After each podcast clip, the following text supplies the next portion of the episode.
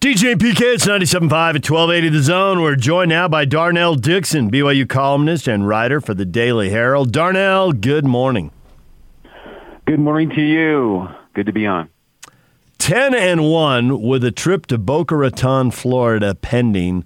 When you go back to August, before BYU ever played a game, could you visualize the season working out anything close to this? No, and, and that's that's you know when people discuss the season and you talk about what constitutes success, just having uh, a season at all is success. And and I, I see some people saying, well, this just shows BYU needs to be in a conference. Well, they do, but if they'd been in a conference this year, I don't think there's any way they would have played 11 games. So you, you take what you can get, and in this season, what BYU gets is 11 games and winning 10 of them, and falling two yards short of winning the 11th, and going to Boca Raton. It's it's disappointing, I think uh, for me at least, that BYU is not going to get an opportunity to play a Power Five team in, in the bowl game. There are a lot of them sitting out there, and there are a lot of bowls that have dropped out already. Uh, you would think there'd be a matchup that ESPN could could figure out. This will be the first time BYU hasn't played at least one P5 team in their schedule since 1975, and they've played two, at least two every year uh, since then. So it's a very unique season. We know that, but I, I'm a little disappointed that that not not that UCF's a bad team. I think they're a pretty good team. But with all the talk about BYU that went on for the first three months of the season by the national media, and and uh, as as much inventory as they've provided for ESPN this year, I think the matchup is a little bit disappointing in that regard.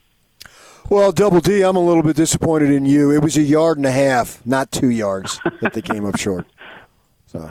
Yeah, well, you know, you, you do what you can. I, I, I was using my Mark One eyeballs trying to watch that, and it looked like it, it looked like two yards to me. So I share your sentiment in that, well, they got a bowl game, so be grateful for that. And the fact that they're going to have uh, 11, 12 games is, is good news. Uh, but I was hoping for more. And UCF is a great rep. There's no doubt about it. But the fact is, it's the fourth place team in the AAC, and they lost to all the three teams ahead of them. You know, I figured it couldn't be Cincinnati, but how about Memphis or Tulsa, which beat UCF? Not UCF this year, although when I step back in the COVID year, I certainly can live with it. Yeah, I, I just look at it kind of this way. There, there are a lot of, uh, of ways that independence has worked for BYU. One of the ways that it hasn't worked is it just doesn't provide as much access to big bowl games and to big games as as they need. Right. And that's why playing in a conference might do that. But there's this glass ceiling. I mean, you, you talk about take, take away everything that happened this year and look at a schedule that's 10 and 1, uh, with a very super close loss to a team that's already undefeated still. By a yard and, and a half. And the best you can, yeah, by a yard and a half, right? Just, just to get it right, a yard and a half. And what the best you can do is a, a minor bowl game against a, like you said, a fourth place team from the AAC. So, I, I just feel like like uh, as much as as effort and and the, the you know as much effort as, as we mentioned Tom Holmoe putting into putting a schedule together when it all fell apart and all the good things that happened, it just seems like a disappointing finish and not an opportunity for BYU to prove itself against a Power Five opponent, which they're not going to get to play in in 20, 2020. But you have to be in a Power Five to play a Power Five. If they were in a conference, the depending on what conference they're in, their bowl opportunities wouldn't be any better. Yeah, yeah, it's it's it's a difficult situation that they've placed themselves in, and and uh, even going undefeated, who knows? They might have ended up in this very same bowl game with this very same game. Some of the the talk, the national talk, and, and you know, the first three months of the season, BYU was the darling. Everyone was talking about how they had their schedule ripped up and they were playing games and winning games by a lot of points. But some of that, I'm I'm just thinking is is you know the the national media needs to talk about something. And so they were talking about BYU because a lot of the Power Fives hadn't even started up yet. So I'm not sure all of that was sincere, but uh, BYU played 11 games this year and they played well. I think it's definitely Kalani Sitake's best team that he's had. Unfortunately, they're just not going to get a chance to really prove uh, what they could do in, in this season. So I think that Arizona is going to show some interest in Kalani, and I think that Kalani, you know, he has a loyalty. He's a loyal guy, uh, but you know, it took a while for them to extend him what was it uh, in the locker room last season, right? When Tom right. pulled up the shirt and kind of left him dangling, but yet they had no problem just quickly showing the love to Mark Pope And boy, he's there one season, and it's not even a complete season. And they lose disappointingly in the West Coast Conference tournament, and they just boom, they just go right after an extension. So I think Kalani's going to notice that. I think that my point is, I think for them to keep him, uh, they may have to extend him some more and give him some more cash. Would you agree? Yeah, I mean the, the money's definitely bigger with Arizona. Although that job's been kind of a black hole lately, it seems like that's the difficult place to win right now in the Pac-12. Um, but but Kalani, you know, I think he and his coaching staff would love to get an opportunity to prove themselves. Maybe this year, when they don't really get that chance, will will catapult them a little bit into next year when they go back to the schedule. They've got P5s on on, uh, and they've got a young team, and they've got a lot of guys that are making decisions on whether or not to come back and that that's something that's going to happen, you know, in the next month or so, where he'll hear about guys either finishing their career or deciding to come back for another year.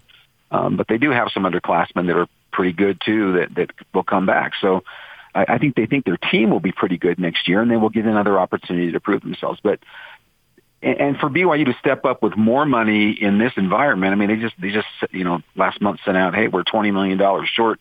Can you can you buy a mannequin from us, or can you buy a you know a jersey and or a signed football. You know, they're they're trying to raise some money for the department. So it's an interesting time for them. Very conservative BYU. We know this fiscally um, for them to offer more money to Kalani when they've you know had to let go a bunch of people in their sports information department and they're trying to raise money in, in different ways. And I got my signed Bryce Harper Community College of Nevada jersey.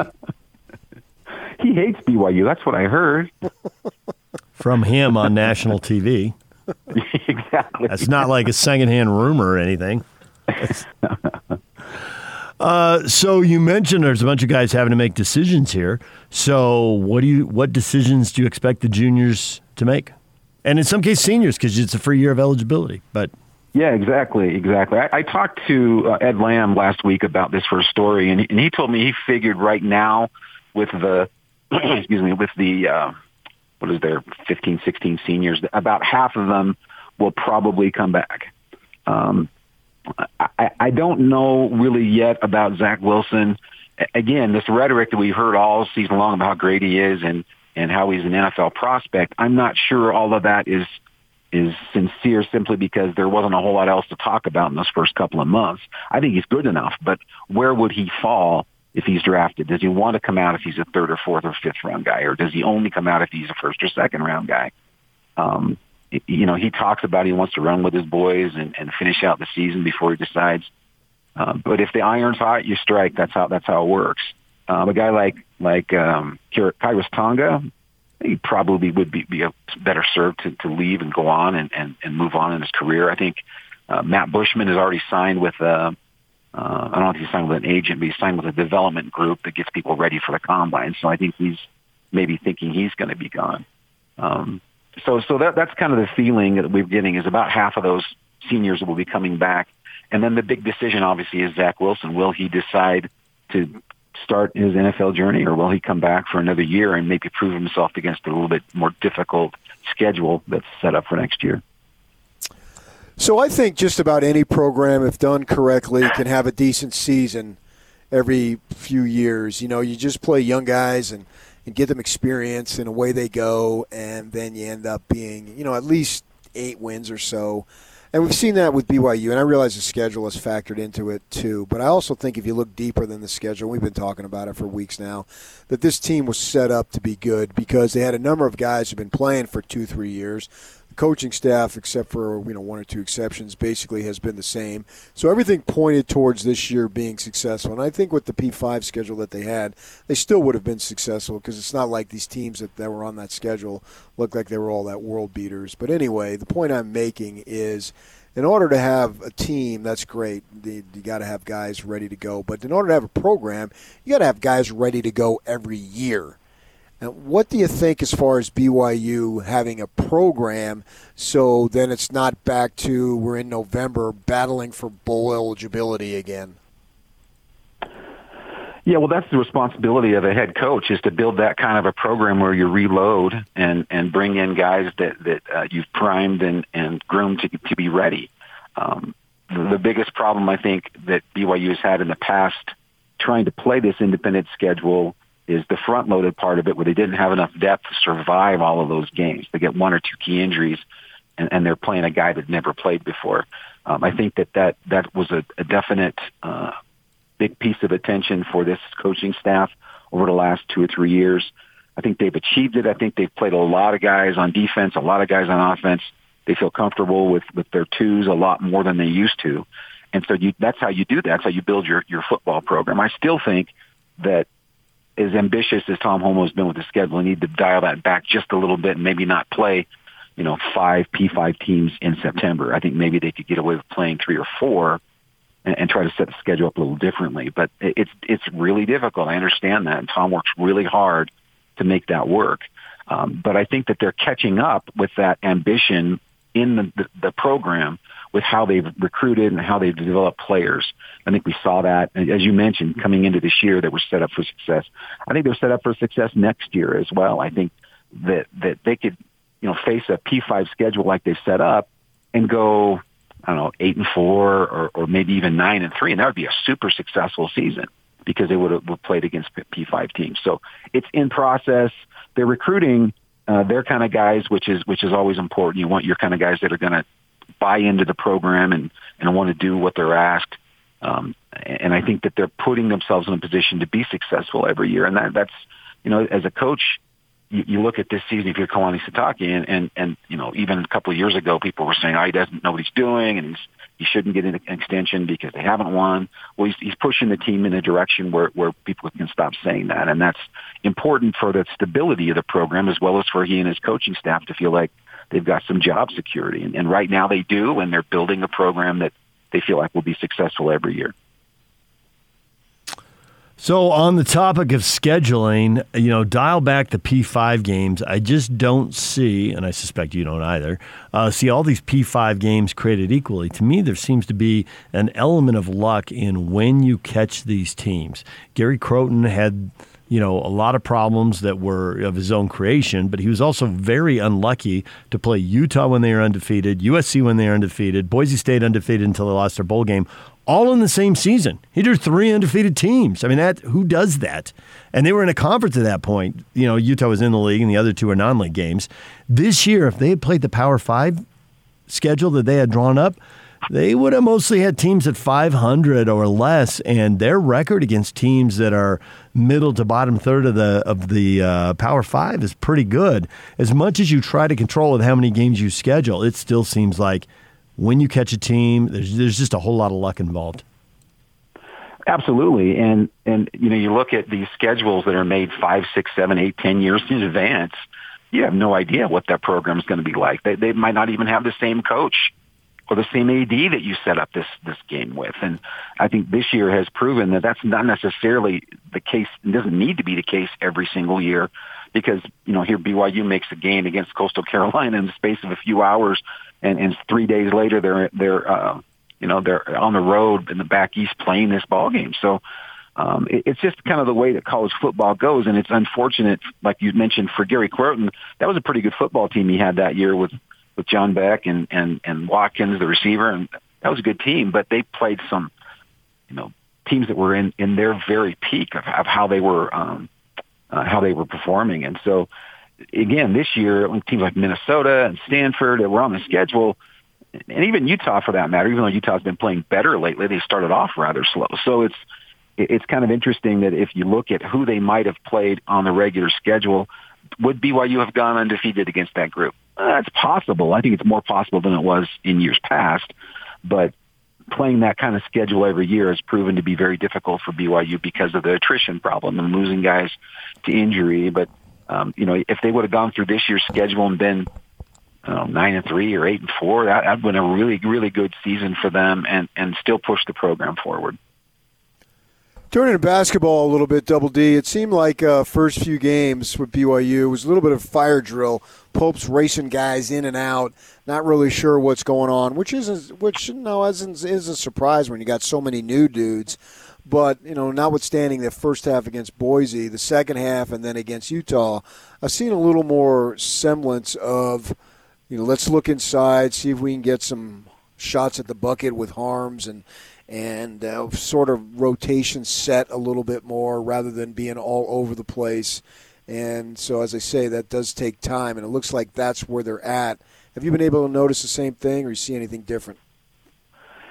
Yeah, for sure. And, and over the years, interviewing coaches in the preseason has always been kind of comical to me because they tell us, yeah, we've got lots of depth and we're going to go eight, ten deep. And then they get into league play and they're playing seven guys every game.